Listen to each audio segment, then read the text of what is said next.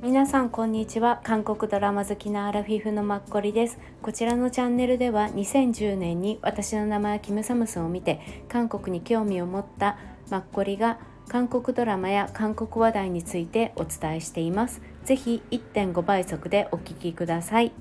今日はドラマの話ではなくて雑談会になります。と韓国の手話について話したいと思います。まずえっと手話日本でどういうふうにできたのかと、実際私が今手話を受講しているって感じた話と、あと韓国の話になります。はい、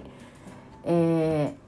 まああのずっとあ、まあ、まず私がなぜ手話っていうのかなんですけど、すいません。ずっと気になっていて習いたいなと思っていて、で偶然今年の頭に空港で手話教室があるっていうのを知って申し込みをして、このろくがつぐらいから通い始めました。週いちなので結構多くてですね、来年のさんがつ末まであります。でありがたいことに区が運営しているので無料で、テキスト代だけさんぜんえんぐらい最初支払いました。テキストを見ることは毎回ほとんどなくて、にじかんでじゅっぷんかんぐらい休憩があるんですけど、もうみっちりやっています。で、えーと、私は初級クラス、あと応用クラスと手話通訳コースがありまして、どれもいちねんかんで、どれも、えっと、クラスが朝夜あります。で私は夜クラス週いちですね、いずれも。で人数がさんじゅうにんです。で応用クラスも多分さんじゅうにんで、手話初級が終わった人が翌年応用クラスに行くっていうのが多いみたいです。で私の中ではそんなさんじゅうにんも習いたい人がいるはずないって思っていて、開講式みたいなのがわざわざあって、えって思って行ってびっくりしたのが、トータルでにひゃくにんぐらいいたんですね。しかも区長さんとかも本当にこれから開講しますみたいに挨拶に来て、本当びっくりして、区の社会福祉団体が主催してくださってるみたいで、なんと区の中で一番人気の教室ということで、今まで卒業生もろく、ななせんにんいるみたいで、私は本当にびっくりしました。で昨年にせんにじゅうにねんに日本のドラマでサイレントというものがあったみたいで、それで手話を多くの人が目にするようになって、で急になんか人気がね出てきたみたいで、あのこのさんじゅうめい定員にももうすごい数が応募のあったみたいで、抽選だったようで、夜は特に倍率が高かったみたいで、当たってよかったっていうのをつくづく感じました。はい、で今現在くがつげじゅんで、まだ始まっ、まあ、よんかげつぐらい通ったんですけど、で何日か休んだりしたんですが、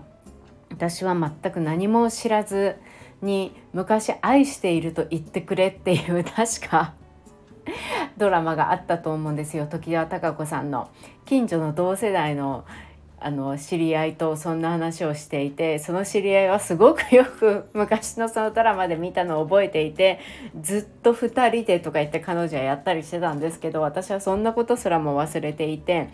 もうゼロの状態から何かを学ぶっていうことの辛さをこの年になって久しぶり実感しています。はい、で大学生がひとりぐらいいて、あとは多分ろくじゅうだいぐらいの方まで習いに来ていて、まあ、さんじゅう、よんじゅうだいが一番多いかな、まあ、よんじゅうだいとかごじゅうだいですねが一番多いかなという感じで、皆さん現在続けているのが多分にじゅうにんぐらいじゃないかなって思うんですけど、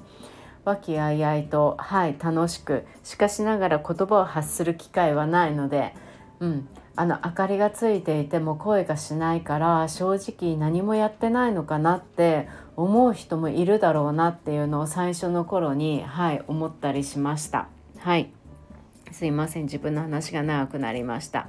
で、えっと、ちょっと簡単に手話なんですけど、あの手話っていうのがどこの国で最初にできたのかっていうと、歴史的にはじゅうななせいきのフランスで生まれたみたいです。その後ヨーロッパに広がっていったっていうことで、あとですね、あの日本語、英語、韓国語など語学が違うように手話も国によって全部違います。同じだったらいいのにってつくづく思いますが、それは民族、表現が違うのだから当たり前ですよね、語学なので。はい、日本に上陸したのはせんはっぴゃくななじゅうはちねんみたいです。はい、で今現在ですね、日本であの耳が聞こえない方たちの人数っていうのがだいたいさんじゅうさんまんにんぐらいいるとした場合、手話ができる方っていうのがにわりじゃくです。で、手話ができない方がはちわりちょっと。はい。で、じゅうはっさいからさんじゅうきゅうさいの方の半数以上がだいたい手話ができて、ろくじゅっさいいじょうの方だと はちじゅっパーセント がまあ手話ができない方が多いっていうことです。私最初これに正直あの無知だったのでびっくりして、じゃあ手話ができなければどうやってやり取りをするのかなっていうのを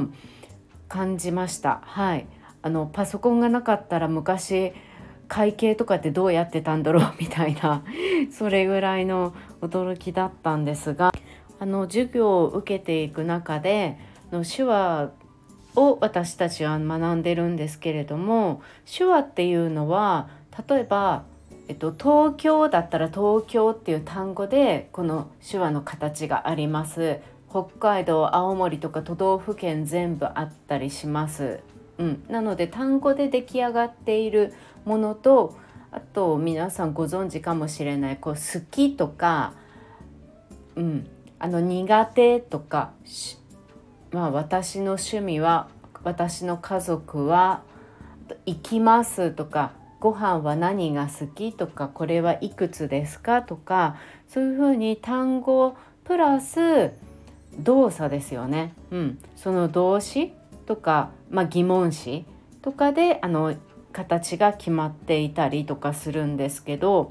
その手話以外だと、まあ、ジェスチャー、身振り手振りだったり、まあ、空に文字を書く、漢字を書いたりとか、あとは筆談ですよね。うん、そういうことで、まあ、お互い分かろうと、はい、するっていう形があります。うん、私たちもあの手話学んでるんですが、もうすぐに翌週忘れているので、一生懸命、まあ、ジェスチャーになってしまうことが多かったり、先生はお二人いらっしゃる、メインの方とサブの方と、あとアシスタントさんがいて、アシスタントさんはじゅうねんまえ私たちと同じように初級を受けた方なんですが、その方はあの健常者の方で耳も聞こえて、もう先生お二人は耳が聞こえないので、あの本当に何でしょうね、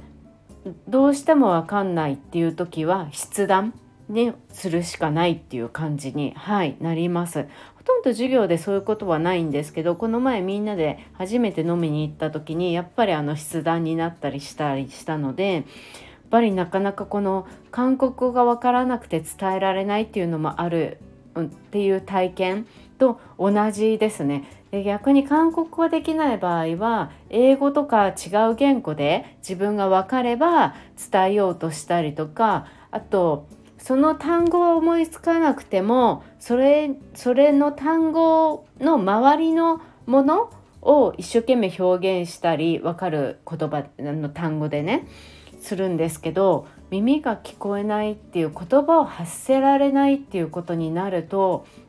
結構続く、あの、うん、語学よりもそういう口で話せる語学よりも難しいなっていうのをすごく、はい、体感しています。プラス私は身の回りにあのそういう方がいないので、ある意味リアルな社会で使う時がない、なのでそこの場に行って練習する以外ないっていう環境なので、自分でちょっとでも早くできるようになってそういう使える場を作らなければいけないなっていうのもすごく、はい、感じています。はい、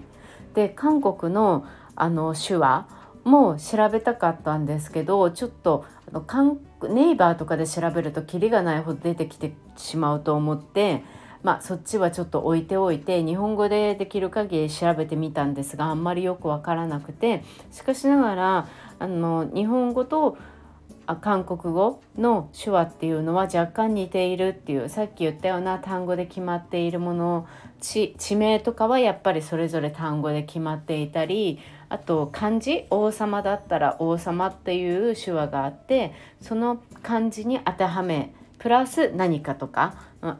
当てはめたりとか、はい、例えば渋谷とかっていう日本でいうし渋谷場所ですよね、エリアの名前、渋いっていうのに谷なんですよね。渋いっていうのは口の周りをこう手であの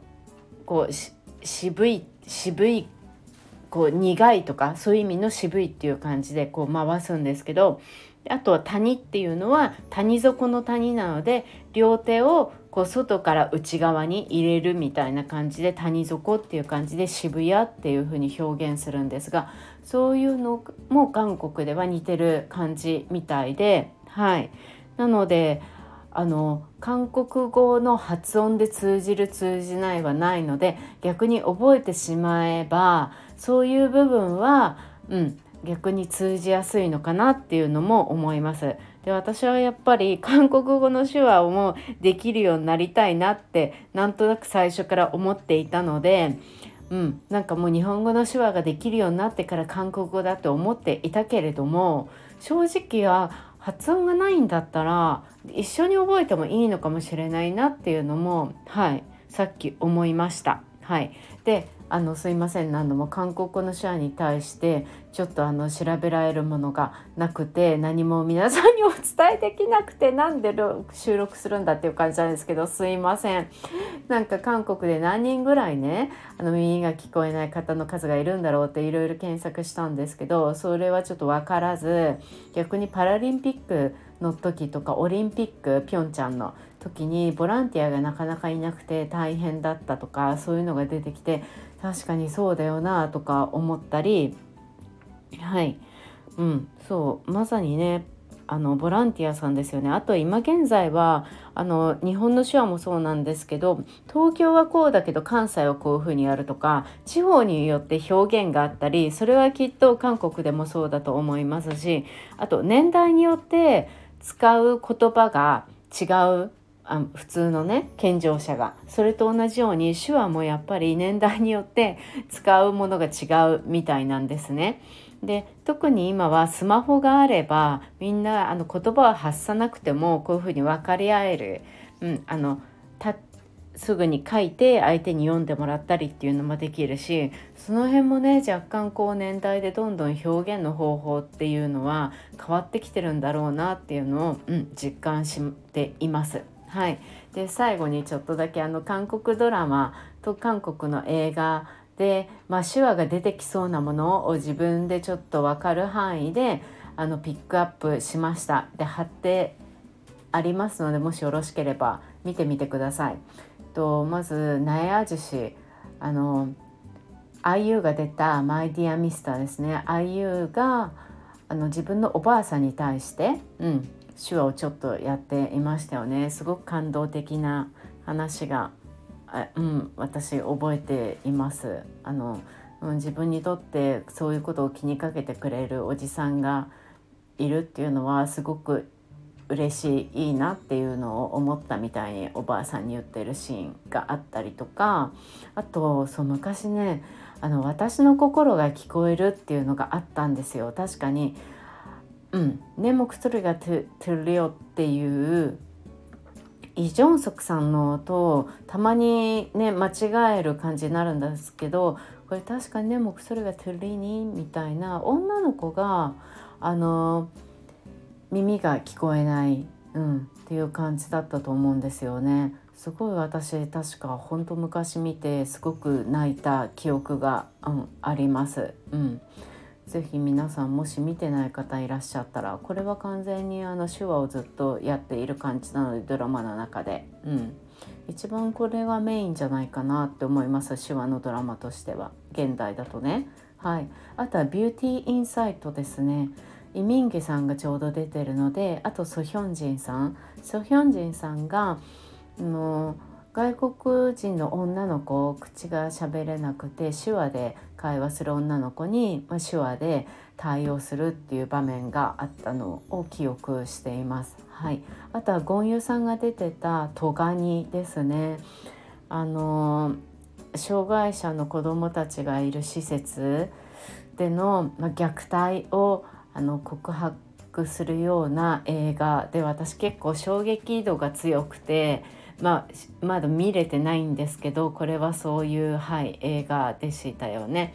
で、ゴンユさんがどうにかしてこれを映画にしたいって言ってご自身がまあ主演をされて、でこれを映画にして、で実際ここからまあ法律の改定があったりして、この時虐待してた人たちが逮捕されるっていう、うん、ことにもなって、本当にすごい力をね持って、ゴンユさんすごいなっていう、勇気があることもいろいろね、なんか生きてるのも怖いこともあったんじゃないかなって思うぐらい、うん、すごいことだよなって、勇気がある人だよなっていう、俳優さんとしても、うん、すごいなっていうのを思ったり、はい、します。うん、そうですね。なのであの結構手話に関してはあのブログを書かれてらっしゃる方とかもいるので、うん、なのでちょっとそれも私これから見てみよう、拝見してみようかなと思ったり、はい、同じように韓国この手話を学んでみたいなんて思う方はあんまりいらっしゃらないと思うんですけど、どっかで何かしら、まあ、あの韓国が好きな、まあ、日本人として何かしらまあ役に立てることが、ね、あればいいなと、その役に立てることが発生した時に、まあね、いつか分かんないけど使えることが、ね、あればいいなっていうのを思ったりもします。はい、すいません、完全に雑談会で申し訳ないんですが、はい、お聞きくださった方いらしたらありがとうございます。はい、また皆さん明日くがつにじゅうさんにち土曜日、はい、良い一日になりますように。ありがとうございました。